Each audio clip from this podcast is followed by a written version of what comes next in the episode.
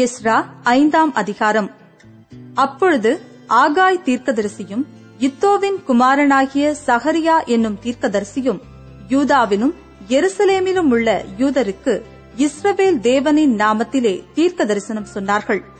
அப்பொழுது செயல்தியேலின் குமாரனாகிய செர்பாவேலும் யோசதாக்கின் குமாரனாகிய எசுவாவும் எழும்பி எருசலேமில் உள்ள தேவனுடைய ஆலயத்தை கட்டத் தொடங்கினார்கள்.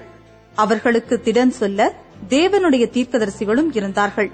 அக்காலத்திலே நதிக்கு இப்புறத்தில் இருக்கிற நாடுகளுக்கு அதிபதியாகிய தத்னா என்பவனும் சேத்தார் பொஸ்னாயும் அவர்கள் வகையராவும் அவர்களிடத்துக்கு வந்து இந்த ஆலயத்தை கட்டவும் இந்த மதிலை எடுப்பிக்கவும் உங்களுக்கு கட்டளையிட்டவன் யார் என்று அவர்களை கேட்டார்கள்.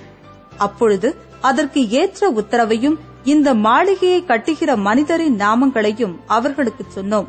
ஆனாலும் இந்த செய்தி தரியுவின் இடத்திற்கு போய் எட்டுகிற வரைக்கும் இவர்கள் யூதருடைய மூப்பரின் வேலையை தடுக்காதபடிக்கு அவர்களுடைய தேவனின் கண் அவர்கள் மேல் வைக்கப்பட்டிருந்தது.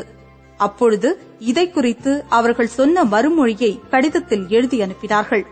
நதிக்கு இப்புறத்தில் இருக்கிற தத்னா என்னும் தேசாதிபதியும் சேத்தார் பொஸ்னாயும் நதிக்கு இப்புறத்தில் இருக்கிற அப்பர் சாகியரான அவன் வகைராவும் ராஜாவாகிய தரியுவுக்கு எழுதி அனுப்பின கடிதத்தின் நகலாவது. ராஜாவாகிய தரியுவுக்கு சகல சமாதானமும் உண்டாவதாக.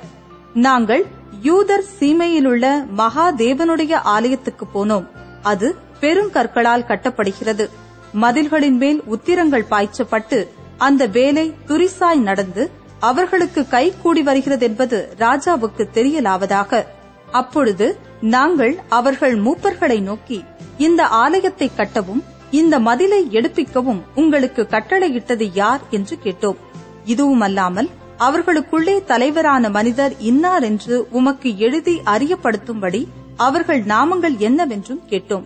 அவர்கள் எங்களுக்கு பிரதியுத்தரமாக நாங்கள் பரலோகத்துக்கும் பூலோகத்துக்கும் தேவனாயிருக்கிறவருக்கு அடியாராயிருந்து இஸ்ரவேலின் பெரிய ராஜா ஒருவன் அநேக வருஷங்களுக்கு முன்னே கட்டித் தீர்த்த இந்த ஆலயத்தை நாங்கள் மறுபடியும் கட்டுகிறோம். எங்கள் பிதாக்கள் பரலோகத்தின் தேவனுக்கு கோபமுட்டினபடியினால் அவர் இவர்களை பாபிலோன் ராஜாவாகிய நேபுகாத் நேச்சார் என்னும் கல்தேயன் கையில் ஒப்புக் கொடுத்தார் அவன் இந்த ஆலயத்தை நிர்மூலமாக்கி ஜனத்தை பாபிலோனுக்கு கொண்டு போனான் ஆனாலும் பாபிலோன் ராஜாவாகிய கோரேசின் முதலாம் வருஷத்திலே கோரேஸ் ராஜாவானவர் தேவனுடைய இந்த ஆலயத்தை கட்டும்படி கட்டளையிட்டார்.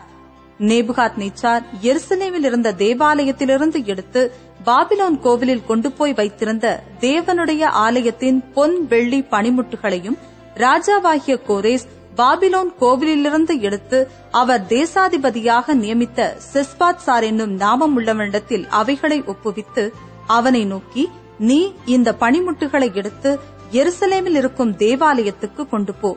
தேவனுடைய ஆலயம் அதன் ஸ்தானத்திலே கட்டப்பட வேண்டும் என்றார். அப்பொழுது அந்த செஸ்பாத் சார் வந்து எருசலேமில் உள்ள தேவனுடைய ஆலயத்தின் அஸ்திபாரத்தை போட்டான். அந்நாள் முதல் இதுவரைக்கும் அது கட்டப்பட்டு வருகிறது. அது இன்னும் முடியவில்லை என்றார்கள். இப்பொழுதும் ராஜாவுக்கு சித்தமாயிருந்தால் எருசலேமில் உள்ள தேவனுடைய ஆலயத்தை கட்ட ராஜாவாகிய கோரேஸ் கட்டளையிட்டதுண்டோ என்று பாபிலோனில் இருக்கிற ராஜாவின் கஜானாவிலே ஆராய்ந்து பார்க்கவும் இந்த விஷயத்தில் ராஜாவினுடைய சித்தம் இன்னதென்று எங்களுக்கு எழுதி அனுப்பவும் உத்தரவாக வேண்டும் என்று எழுதி அனுப்பினார்கள்.